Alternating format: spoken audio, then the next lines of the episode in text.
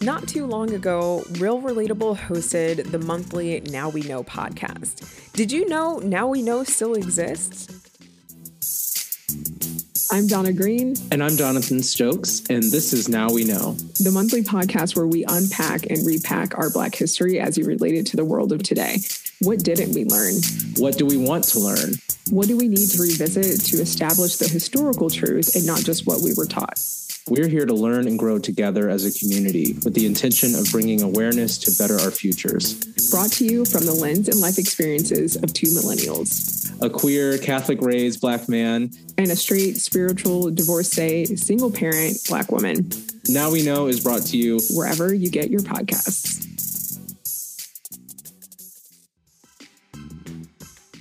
On this episode of Real Relatable. I don't think I ever really considered talking about this in depth publicly. Um, this is not going to be an easy episode for me, and I know it. I believe there's this misunderstanding about sexual assault always being violent in nature. But sometimes it can be more of a m- mental manipulation and coercion that is also hard to understand and also difficult to pinpoint what's happening to you. And as a child, I had no way of grasping what these individuals were doing or what their intention was or what grooming actually meant. As an adult, I look back and I have a hard time talking about it because there is this element of shame. There is this element of, well, was it my fault? But then on the other hand, as a 12 year old, I didn't have an iota of the understanding of what was happening or what was to come. This is Donna Green, and you're listening to Real Relatable. People often look at us and think we have it all together, but we are all facing struggles or battling various life circumstances. This podcast is to let you know that you are not alone. We're here to celebrate the wins, pinpoint moments of growth, and challenge one another to be true to ourselves. As we navigate our individual life's journeys, there's a time to break down the barrier and share so we become that much more real and that much more relatable.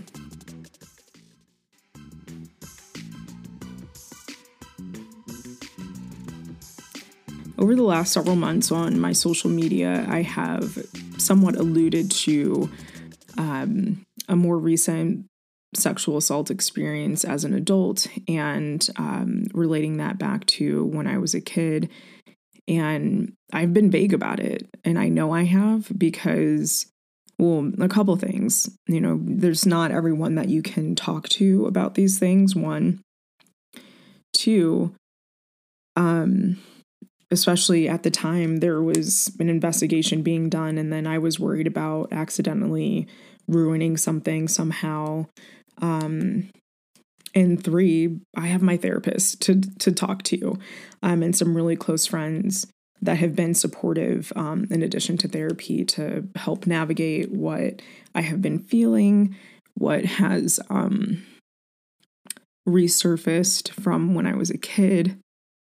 So this episode is not going to be easy for me. I know it's not. Um, this episode is going to possibly have some triggers for some people, um, some maybe personal insights um, or revelations. And for me, uh, my intention is to have some healing through it. Knowing I'm going to be like this. My voice might be a bit choppy and it might sound like I'm welling up and crying, but that's because I am. So just bear with me through this episode um, and this monologue of um, talking about my own personal experiences with sexual assault in the hopes that during Sexual Assault Awareness Month, this brings some um, feeling of community and um, some feeling of not being alone in someone else's sexual assault experiences. And then also, if this is, you know, if this is reaching someone who has maybe had some questionable um, interactions with people and taken it too far hopefully some self reflection on them to do better um, and to respect someone else and their boundaries and their no's. So whew, it's going to be a heavy one. Here we go. All right, let's take it back to 2003, must have been. I was 12. I was in um, seventh grade at the time. And in a phase of my life that um, was confusing. And um, I mean, bless my mom and dad, you know, they do the best that they did the best that they could with what they knew and um, what they had. And this is no reflection on them. Um, I know they listen to the podcast. And so, you know, I love you guys. Um, this, this is not, you know, a reflection of y'all. Um, but home life wasn't the greatest. I mean, my parents often fought.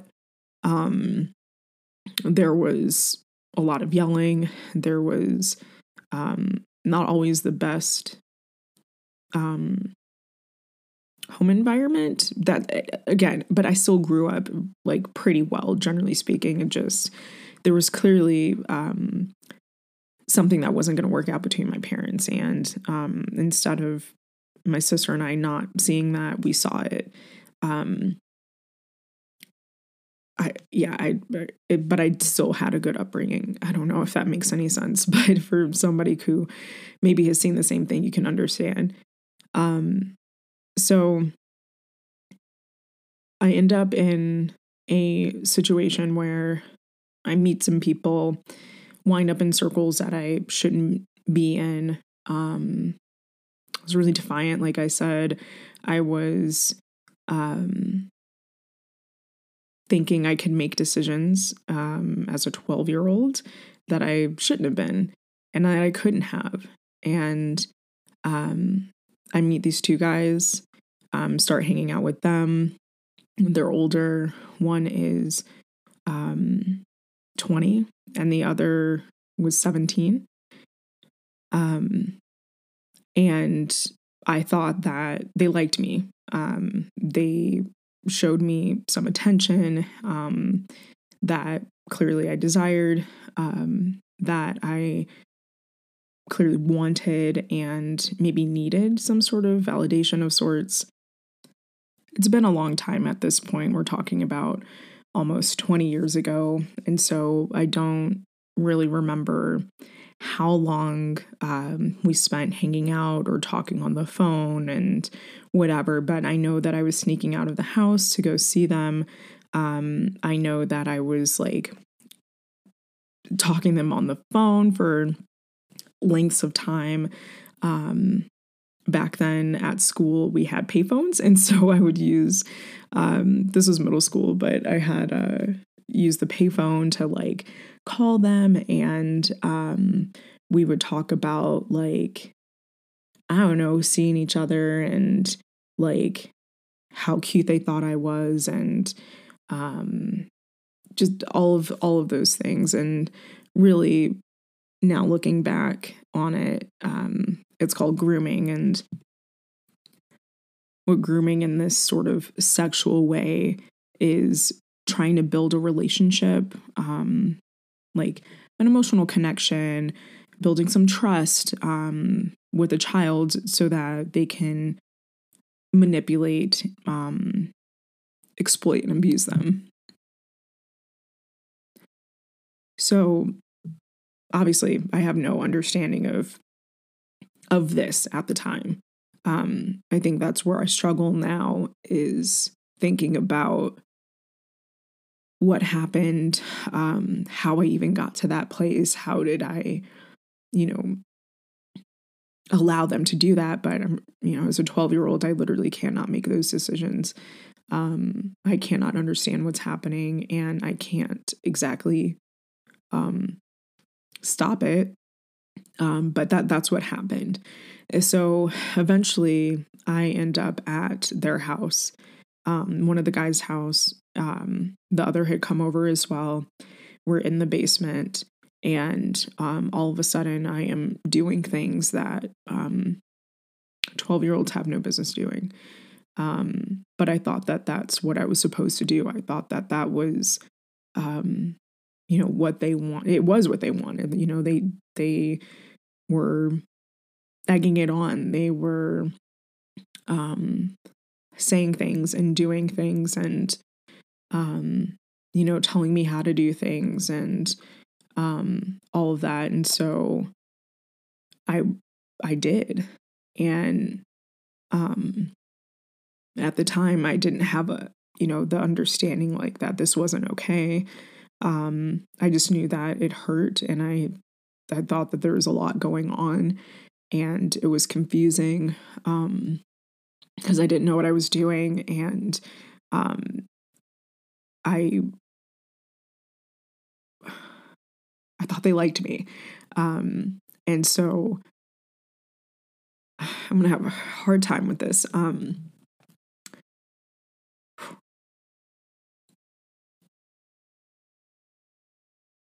anyway, the repercussions of that um, came after. So I happened to go to middle school with one um, with the younger one's sister.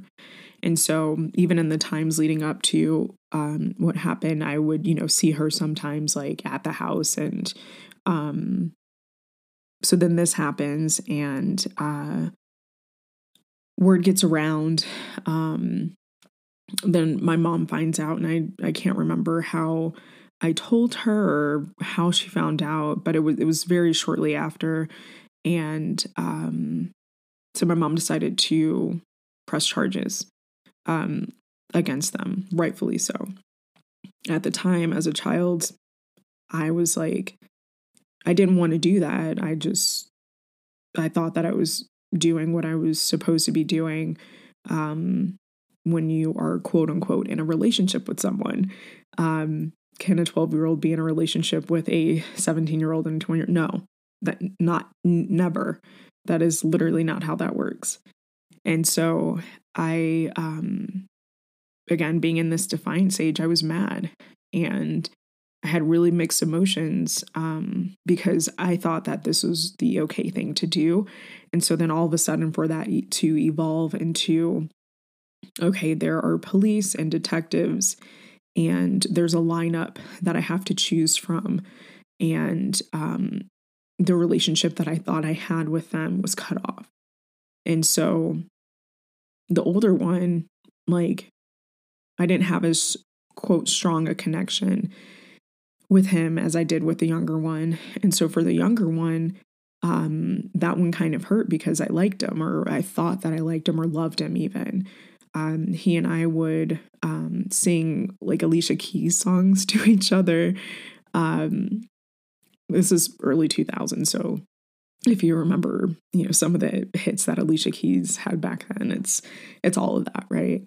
And um so yeah, I thought that this was like a real thing. Like I thought that I was going to be with this person.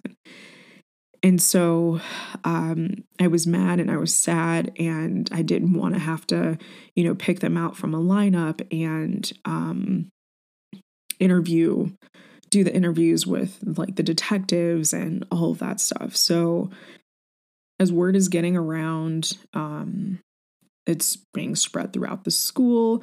It's being um, spread to like my friends and my family, and I started getting treated differently. Um, I was made fun of.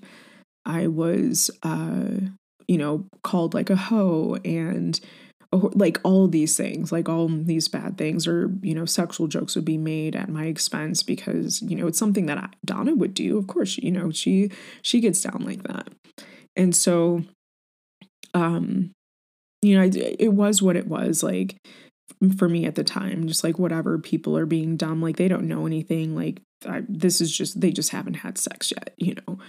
And um the issue is that even despite um, charges being pressed at the time and um, that process moving forward, in my mind, I was like, well, no, like this is still how you connect with people. So, like, or connect with guys. And so, if someone likes you, this is just what you do.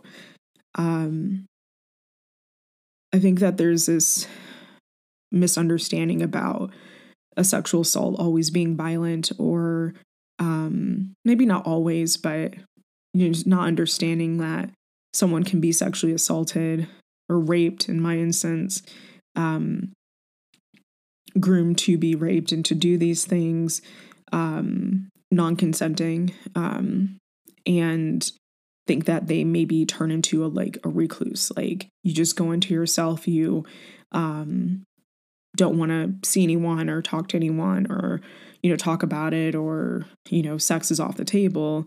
But for me i went the other route. I was like oh well this is just what you do. Like you you have sex with people. And that's it and then you know um so it wasn't a response that i think people maybe um, have an assumption that you would have and so me having taken that route didn't help my situation of the rumors and um, how I was portrayed. Um, and I, I don't, I can't even say if I cared or um, what. I just didn't think that people understood. Um, and that wasn't my problem or my place to try and get them to understand.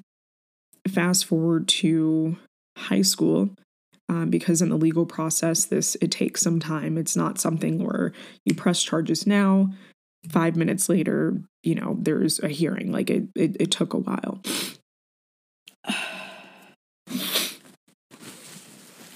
so in high school um i believe it was my freshman year this is about two years later um, is when the court processes actually began and um, or court hearings, I should say.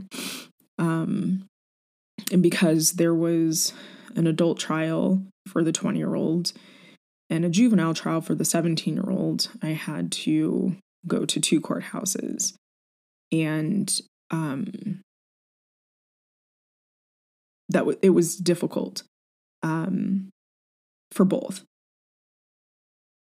I remember specifically we started out with the juvenile trial. The juvenile trial, um, this is downtown Cleveland. I don't remember the name of the building, but maybe it's like a juvenile courthouse or something. And I remember getting there and feeling overwhelmed. Um, overwhelmed with having to go into a courtroom, um, give my testimony, and see him, see him, the the person that I thought that I was in some sort of relationship with, you know, a couple years before that. Um, and also realizing like a little bit, um, I think the the degree to which this maybe hit me of this actually was not supposed to happen like that, or they really did um, manipulate me and take advantage of me it was kind of starting to sink in, but it still wasn't like super evident. And so I spent um, some time trying to figure out how I could escape this building. Um,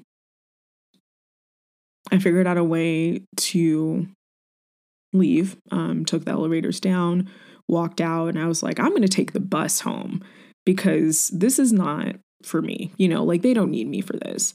Um, meanwhile, like I did not take public transportation. I lived in the suburbs and that was like there's RTA, but I didn't know how to take the bus from downtown Cleveland back to Shaker Heights. And so they found me, they got me back in, and then I had to go give my testimony and all of that, which is devastating. Um, a very confusing place. And then the next trial was the adult trial. And this one, much bigger building, um, no way to escape. I mean, stories and stories high. I was like, okay, clearly I can't get out of this one. Like, they got me trapped in here. Um, but I do remember that the defense attorney was awful. Like, um, as they're supposed to do, right? They're there to, you know, advocate for their client and try and get them off or whatever.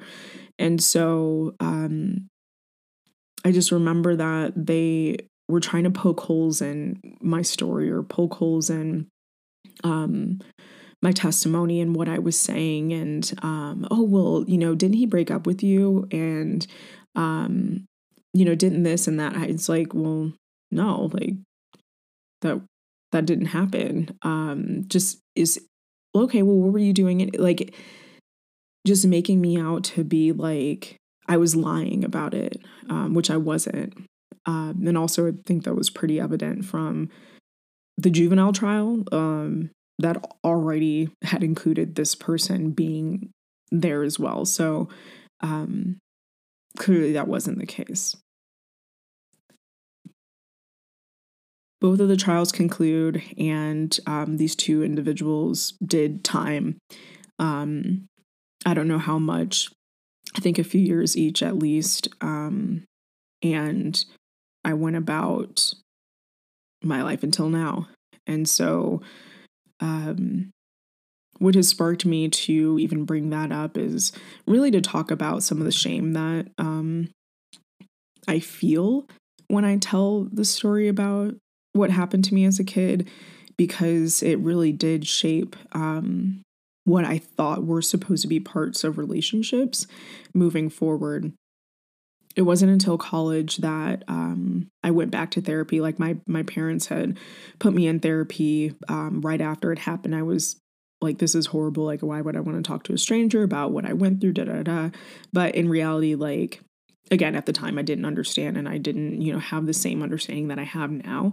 But now um or as an adult i you know had a better understanding of like no like this is bad. Like this is awful and it's confusing and it can shape the way that you approach or understand relationships moving forward. So in college um, i spoke with a therapist um, at the university of illinois. Um, and talked through all of that and felt like I was at a better place because um, I I was able to maybe connect some more dots on um, relationships that I was having or how I interacted with people to what happened to me as a kid. And so from that, I felt healed and I felt good um, up until more recently. So the therapist that I have now, I've had been going to her for maybe three and a half years or so. Um, started going to her right before my divorce back in 2019. And um, so she's kind of seen me through my um, pre divorce, during divorce, post divorce time, dating, etc. And um, I had mentioned to her briefly, like, hey, um, this happened when I was a kid. I'm good though. Like, I don't have anything that's residual. I have healed. I'm I'm all right. Um, that all changed five months ago when um, I had just started a relationship with someone um, very new. Like we had known each other for a couple months, um, maybe about two months, and then started sort of talking and engaging um, in more of a romantic like correspondence. Um, about two weeks uh, before he quote unquote officially asked me to be his girlfriend. In that time, we had um, spent some various occasions of like going on a date or hanging out with friends and tailgating um, for like BSU football games, stuff like that. And um, I felt a sense of being included. I found that that's important to me to feel like I'm included or I am a part of um, someone uh, and their life as they would be for mine and so that that feels good for me. Anyway so i had started to build this um, sense of security. Um, i felt a sense of security from that in addition to how I, how I was being treated and how i could be upfront and honest about some of the things that i was um, you know maybe like my my um, hardcore values of no to this yes to this whatever um, I felt seen and heard uh, which is important in any relationship, but that definitely was something that I felt um, with this person. going into Halloween weekend, uh, we had a party to go to. Uh, we were going as like a couple's costume. And um, so I met more of his friends, and um, then we were hanging out with some of my friends with from softball, um, some mutual friends, etc. Like overall, it was a good weekend. But one morning, um, we get up, we engage in sexual activity, and then I'm like, okay, I need to get some things done. Um, so I'm gonna go, you know, do some things um, like over in the in the kitchen area um, on my laptop, and um, he was off doing whatever. And so randomly, he comes up to me um, and just says, "You know, I wish I had as much confidence as you do. If I could have even just a little bit of that, I would be set."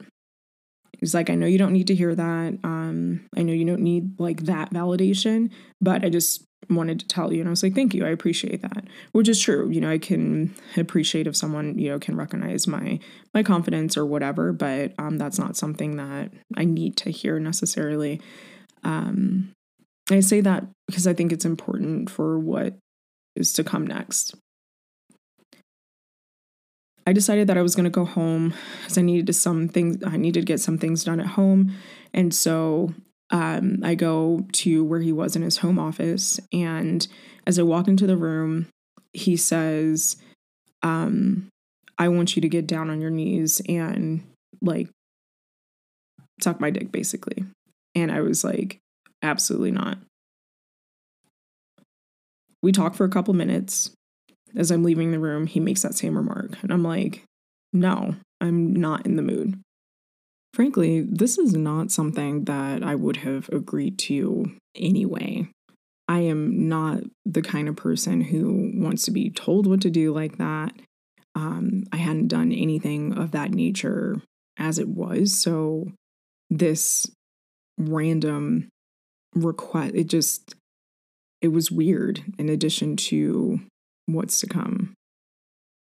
So as I leave the room to go back into the kitchen area to gather my things, um, put together all my bags to head home, he comes into like the living room, which is next to this little kitchen area, and is leaning against the sofa and has himself exposed and he's touching himself. And I was like, stop. He doesn't. I say it again so and so, stop. He then says, Well, I'm in the mood. And I was like, I am not. And then he makes this annoying sort of shrug, like, Well, I'm like, that is not how that works. And he persists. And I was like, if you don't stop, shit's about to get real, real, real quick. So instead of stopping, he comes behind me as I'm facing this counter, putting my bags together, um, still trying to put my bags together to go because at this point I'm disgusted. I'm like, I don't know what the hell is happening right now, but I'm gonna go. And this is so unattractive. So he comes behind me, pulls me into his penis, and rubs himself against me. I am shaking at this point. And I'm like, stop. So then I tell him, I don't want to talk about it, but I was raped when I was 12. So whatever the fuck coercion or whatever you think you're doing right now is not okay. That doesn't stop him. Because his response is, I'm so sorry that happened to you, but I'm still going to tell you what I want to do to you and what I want you to do to me. Clearly, this is not someone who has recognized that their actions are predatory. The fact that he has verbally been indecent and then physically accosts me with his body and has no remorse for it is beyond me. So I try and grab my things. Um my head's down at this point. I'm in sure I'm like flight, fight, or freeze and I think I'm a, a little bit of a freeze. Really, it's a lot of freeze because I was I was in shock, like absolutely mortified of what just happened. In addition to his response being unsympathetic at all. Also, to be clear here, my reaction was not due to what happened to me as a kid. My reaction was very specific to this person and what they were currently doing. And I was trying to get them to stop by saying, as my last ditch effort, something that should bring anyone to a halt. Like, hey, check your actions and what you're doing. But clearly, that was not resonating. That wasn't going to stop them in being a predator like they are. My personality is not one to blow up. And it's, you know, I have been not ruminating, but you know, just thought about this every day, um, especially in the beginning, just every day, all day. Like, how could I have made them stop? But no, it didn't matter what I said or what I did because what I thought was so very clear as anyone in their sane, non predatory, non inebriated, respectable person kind of way of I am not interested in any sort of sexual um, approach, um, verbal, physical, none of it. That was not sinking in to this person. Um, and so maybe if I yelled, like maybe that would have made a difference. Maybe if I like hit him, maybe he would have like had to come to Jesus. It didn't, it, it probably wouldn't have mattered. Um, and I can't be in this like shoulda, woulda, coulda space. So um, I grab my things and I have like a zillion bags. I have like my tennis bag, my backpack, because I'd stayed the night, my um, purse, my laptop bag, like all of these things. And I am like shaking still, trying to just leave and um, not make eye contact with this person. Like, I can't tell you if I had any response necessarily to what he said. All I knew was I needed to get out and I, I had nothing, no words left. So while I'm trying to grab all my bags, um, I'm shaking so much that I dropped my laptop on my foot and I try and pick it up and I just go.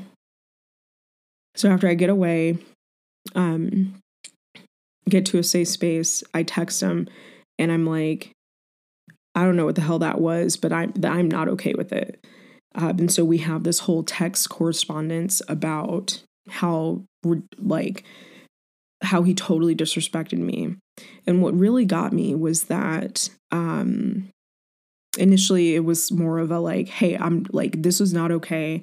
And it was this like corporate responsive, I understand the way that you feel and um I understand how my action like it it just was a hard eye roll.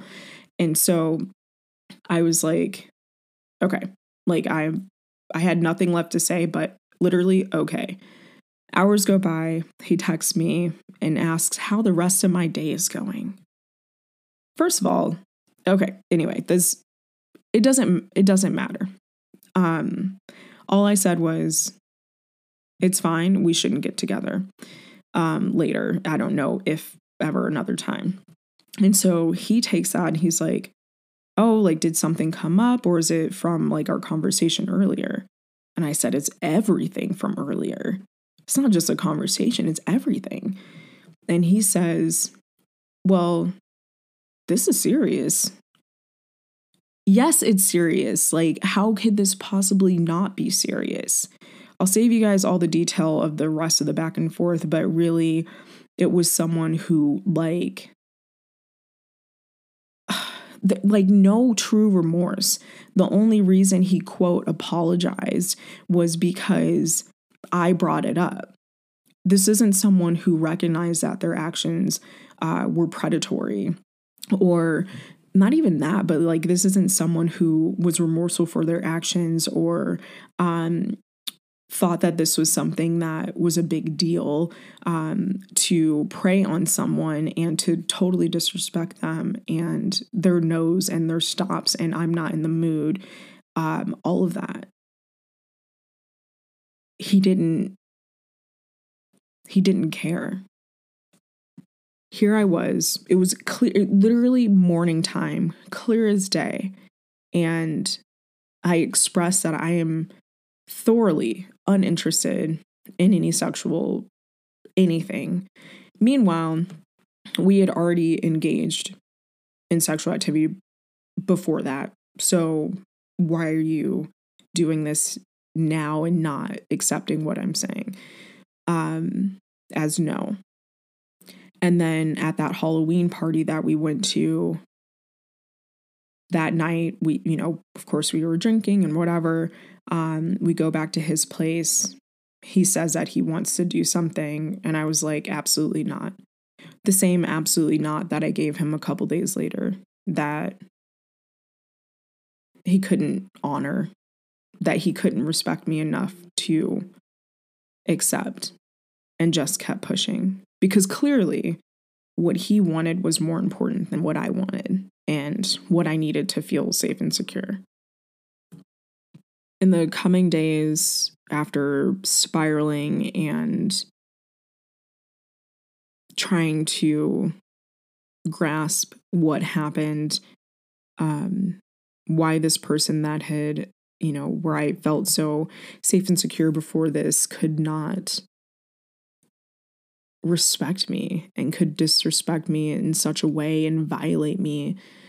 Um, and so then it dawned on me I've been through this before um, to a different degree. And it's time. So I went to the police station and filed my report. I submitted all the text messages, um, I submitted everything um, because it falls in line with Idaho's Code of Sexual Battery. Sexual battery is any willful physical contact over or under the clothing with the intimate parts of any person when the physical contact is done without consent and with the intent to degrade, humiliate, or demean the person touched, or with the intent of arousing, appealing to or gratifying the lust, passion, or sexual desires of the actor or any other person. For purposes of this section, intimate parts means the genital area, groin, inner thighs, buttocks, or breasts.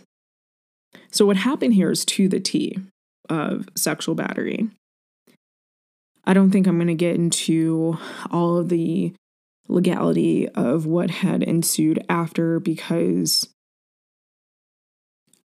I was I have almost just as appalled at how the case was handled, um, by how the case was investigated, and the interview process. I I mean, I had spent months um, living in Idaho law and um, understanding what the steps were, um, how were interviews conducted, what information was sent to prosecution, etc. And let me just say, it was an abomination. But um, I I don't think I can really get into all of that just to be on the safe side.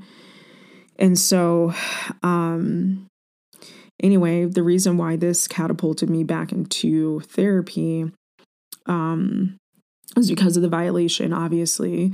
Um, but then it's also brought up some of the ways that I have coped um, with, you know, my childhood sexual trauma. Um, and then, you know, how I was coping with my adult sexual trauma. So I went into it. I'm like, you know, I'm an adult now. I can handle this, you know, court process and all of that. It's, I understand, you know, a defense attorney is going to be awful and try and be like, well, what did you do? And da da da. But whatever, like, I can handle this.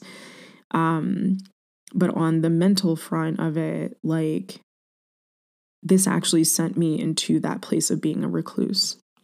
I didn't want to be touched. Um, I didn't want the possibility of getting close to anyone um, just for them to violate me again. And if you listen to the podcast enough, um, whether now we know or real relatable, like you know that I am a hopeless romantic at heart. That is who I am. Um, but this situation just sent me to a place of like, fuck that. Absolutely not. Um, even to the point where over Thanksgiving break, um, my son and I had gone over to my son, mom, and I had um, gone to Atlanta to visit my sister, and um, I'm standing in the kitchen, um, doing something at the counter. Like my sister comes behind me and to give me a hug, as she has done so many other times, um, as a form of affection, and that sent me right back to this man and um, his prowess and his violation of me. And it sent me into tears. And I told my sister almost immediately, stop. Um, and she let, uh, she let you know let go and she's like i'm so sorry and she would never you know want to hurt me and it's not that she you know had that intention but um to not be able to get a hug from my sister. And i'm like how am i to be like at an okay place? Like and i don't even know like sometimes it kind of feels um silly to you know i'm not like violently raped. I'm not like you know it's not that but it doesn't make it any less violating or um, degrading or to like have your power taken away consistently you know like i kind of wonder like well hell like if i didn't leave if i couldn't go like i don't i don't even know i don't even know like what could have happened.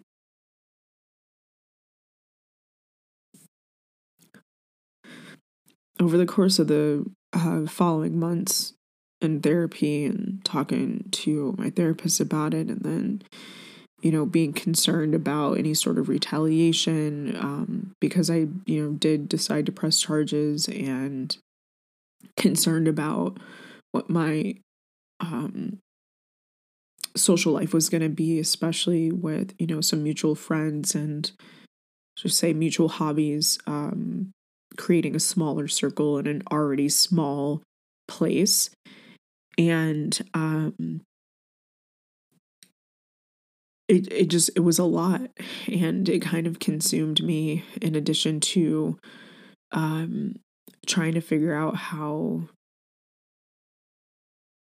I could get better. You know, I was balancing all of it, you know, I'm still going to be a mother um like making sure my son had everything that he needed, trying to make sure that I was okay, um, making sure that I wasn't slacking on my work, um, trying to um, work through the legal system, um, trying to get answers, like all of these things. It just, it was a lot. And um, it was incredibly stressful in therapy, we got to the point of looking to take back that power, um, which in part was, you know, going through the legal process, you know, sort of reclaim my power. But then also on my physical connection front, you know, a, a simple hug that my sister has given me so many times sent me to tears. But is that really going to be how I would live my life um, moving forward? Like it can't be.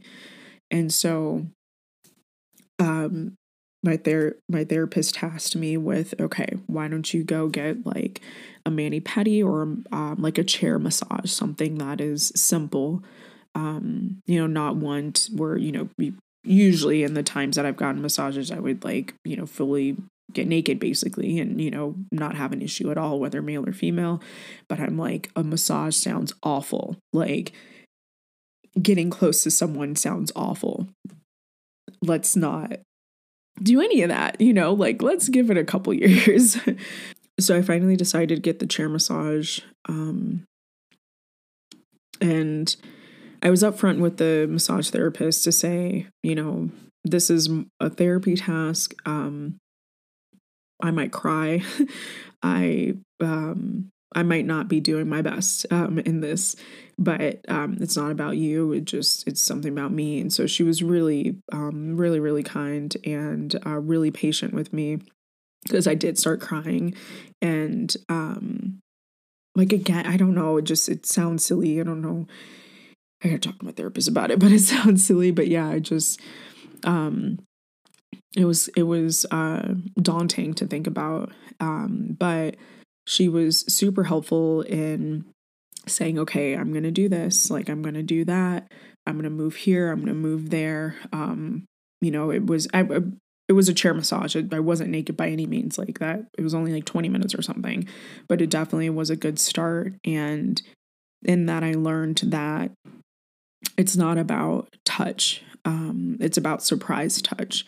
So then I connected it to when my sister hugged me. It just, I didn't know that she was coming behind me. And it's that startle um, and not being able to go somewhere. Um, what happened with this individual, I was facing a counter and I couldn't go anywhere um, despite him, you know, being behind me. Um, with my sister, I was in front of a counter. I didn't necessarily like want to go anywhere, but it was that being in a very similar position that sent me. And so um, that really helped to connect those dots is like, no, I just need to know what's happening and when it's happening and to know that I'm safe. Um, something that I have, have continued to do is go dancing. Um, I've talked about it on the podcast or like even on social media. I love Latin dancing. I always have. Um, and so um, when I felt okay, I'm like, okay, let me do that. Like it's very different than um, it's not sexual, it's sensual. It can be anyway um, but it's also consensual. It's not um, something where um, you know someone doesn't have your consent while you're dancing. There are also people around. Um, your you know back is in against a wall kind of thing, or front against whatever. It, it's not like that. And so um, there is more of an element of security um, with other people being around as well. And so um, getting in tune with my body in that sense has also helped me um, and also helped me just continue to feel like myself and do the things that I like to do. Um, gosh, it's like I'm always in a I'm not always in a state of crisis, despite how, how many things I share with y'all that sounds like um, I'm in shambles over here. Um, and I'm not. I, you know, I know that I have so many good things going for me. Um, I know who I am. Um, I'm happy with who I am. I'm happy with who I'm growing to be. Um, but this whole like relationship area has been a struggle for me, to be honest. It has been really challenging. Um, I think that there is uh, this understanding that I'm a strong person and just because I'm a strong person, it doesn't mean that I want to endure more. It means that I have already endured a lot. And at the end of the day, I would like to have a consistent, safe space to be myself and let my hair down and not have to wonder, well, how am I going to get hurt this time? Or if I start to become more vulnerable and open more of myself up, um, am I going to then get hurt um, somehow? Like with this past instance, I think about how he mentioned how confident I am um, within an hour before he assaults me. And I'm like, were you trying to take away my confidence? Did you want some sort of power play? Did you um, want to demean me? At minimum, it was to gratify himself. Clearly, you don't rub your penis against someone's butt not to gratify yourself. Um, and I, I just, I don't know. Um, I know I'm a good person. like, it feels weird sometimes to say that. Um, I'm just, I don't know why this keeps happening. And so help me, don't give me the, oh, it's just not your time. Like, in due time you'll meet the right person you'll just know like i i don't don't i don't want to hear that it's literally not helpful. Um, I'm just tired. Um, and slowly trying to reveal the hope that I had before um, and reestablish a bigger sense of that hopeless romantic that I know that I am. Um, because one day I will have, you know, that fairy tale of, you know, meeting someone and they embrace me, they embrace Gray, and we have a whole nice life and whatever, you know, rainbows and fucking unicorns. Um, but I'm just not there. Um, and that's okay. It's it gets lonely, but um eventually, you know, once I'm at a better place and like maybe I will put myself out there again, but I cannot see that at all. At all. We also need law enforcement and the people who can actually do something, not to bring their own biases or to aid in this normalization of boys will be boys or think that people have ownership over someone else's body, regardless if they are in a relationship or married or whatever it is, because they don't. There's so many other instances of um, sexual harassment that I've endured, um, as many other women and people have, um, from the comments to you know small touches or like gestures and things like that. And um, my hope is that people will continue to call those out um, and hold people accountable for their actions and um, the way that they treat other people um, to get it to stop. Because at the end of the day, sexual assault, sexual harassment, none it is disgusting. And we shouldn't live in a society where we're just waiting for we're waiting for it to happen almost or having to constantly prepare ourselves for the next assault um, or attempted assault or um, figuring out how to mentally recoup and reestablish a sense of normal um, you know an instance of 20 seconds turns into five six seven plus months could be years for some people of healing. And all of that onus of getting to a better place or even coming to justice legally, it's all put back onto the victim. It's a sad place to be. It can be really lonely. Um, I hope those listening, I hope, you know, if you are someone who's experienced sexual assault, um, likely sexual harassment at some point, um, I hope that you feel like you're not alone. Um, if you need to reach out to me, by all means, I'm happy to talk um, or to listen, really. Um, if you just need an ear what I've learned throughout this process for me, um, working through current trauma and past trauma, is that I have to find a place of giving myself grace, which is not easy because a lot of what I'm also feeling is shame. Shame of being taken advantage of, shame of feeling like a strong, powerful person.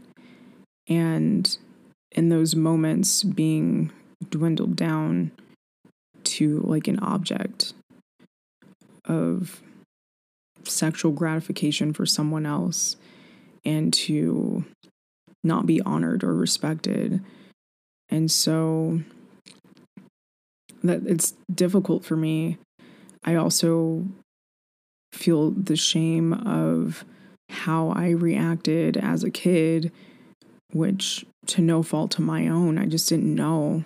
And I I didn't understand and I was doing my best um, with what I didn't understand and um, it's kind of embarrassing. I mean, it's a it's a little embarrassing and um, my heart hurts for 12 year old Donna and um, teenage Donna and even adult Donna. Like, I hurt for myself. Um, thinking about those experiences and how it translates to how I've interacted with, you know, people or my relationships or whatever. And, you know, constantly feeling like I'm trying to do better. And um, I know I'm doing better. Like, I don't obviously have that same kind of approach anymore. Um, but also, you know, I, it's still a place that I struggle. And, and I feel like I just keep getting it wrong. Um, I don't think that it's a reflection of me. Um, I know what I do have to offer and, you know, what I bring to the table. And I just keep striking out on maybe who I think is the right person to share all that I am with. Even all of the lessons of the narcissistic abuse to just failed relationships and even my marriage and whatever, and just growth as a person. It's like, when is it enough? One day I'll get it right. To those of you who have reached out with your own experience or provided support, um, as I shared mine on social media, I do appreciate it. And um, for those that were looking for support or just a safe space to vent really quick, like I'm honored that you felt comfortable enough um, and that I could be a safe space enough for you to to let that out, um, stranger or not. It's it does mean a lot, and that's the whole reason as to why I do my podcast. Again, it's to to share the stories that maybe we don't share as much, and um, so that people don't feel as lonely. Um, or by all means, you know, also find some resources that might work for you. There is the National Sexual Assault Hotline. Um, that's 1 800 656 4673. Um, there's also RAINN.org, R A I N N.org. That's for Rape, Abuse, and Incest National Network. Um, you might have some local resources to uh, reach out to if you need shelter. There's also advice of getting legal representation. Um, gosh, I think I could do a whole, I know I could do a whole episode on um, how this was legally handled, um, not from my own accord, but from those who are supposed to uphold um, the law and do investigations and all of that. Um, we'll say that for another time, but um, legal representation would be beneficial, ideally, um, for a case um, of this nature, and really just finding a support system. Um, if you don't already have one in place, um, of people that you can talk to. You know, I have cried a thousand tears to um, my closest friends and um, my sister about it. And um, even this has opened up a lot of conversation with my sister about what happened when I was a kid as well, because she didn't really know. Um, she had no idea, actually. She just thought that I was an angry kid um, and didn't understand why. But um, anyway, I hope you find this episode helpful. Um, again, it's Sexual Assault Awareness Month, and it's about time that I share my own story.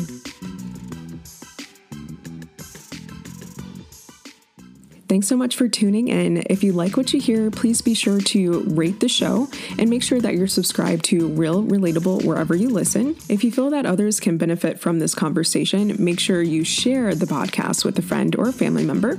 If you want to give me a shout on social, you can find me on Instagram at Donna Janeen. Until next time, be sure to keep it real and stay relatable. Bye, guys.